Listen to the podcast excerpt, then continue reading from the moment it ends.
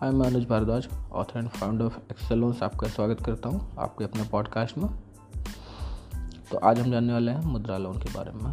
तो जब मैं अपने बिज़नेस के शुरुआत के लिए स्ट्रगल कर रहा था, उस वक्त मैं गया था डीआईसी डिस्ट्रिक्ट इंडस्ट्रियल सेंटर वहाँ आईईओ इंडस्ट्रियल एक्सटेंशन ऑफिसर होता है।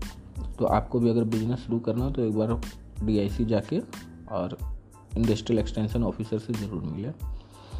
तो उनसे बातचीत करते करते मुझे पता चला कि मुद्रा लोन जो है, ये बैंक के द्वारा प्रोवाइड कराया जाता है बिज़नेस के लिए। इसमें तीन तरह के लोन होते हैं, मुद्रा लोन में भी तीन तरह के लोन होते हैं। तो ये था मुद्रा लोन जो कि बैंक के द्वारा प्रोवाइड कराया जाता है बिज़नेस करने के लिए। अब बैंक जो है, उसको फाइनेंस मिलता है इसके लिए मुद्रा बैंक से। ये लोन जो है, ये नॉन कॉपरेट्स जो है, उनको मिलता है, जो नॉन फ़ार्मिंग बिजनेसेस होते हैं, उनको दिया जाता है। तो इसमें तीन तरह के लोन आते हैं, शिशु, किशोर, तरुण।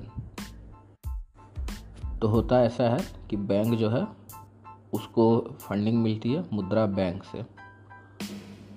और बैंक जो है, उसी फंडिंग को प्रोवाइड कराता है बिजनेसेस को बिज़नेस पर्पस के लिए।